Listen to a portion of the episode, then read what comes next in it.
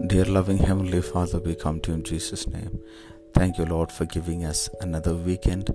Thank you for your presence which was with us throughout the week. Yes, Lord, we pray that your presence will go ahead of us and do marvelous things, Lord. Thank you for the word which you given to us for today, Lord. Lord, for the people who remain in your house will declare your praise and they shall go from strength to strength. Lord, we pray that you will enable us to remain in your house, Lord Jesus. For blessed are those who dwell in your house, Lord. They will ever sing your praise. Help us to keep praising you.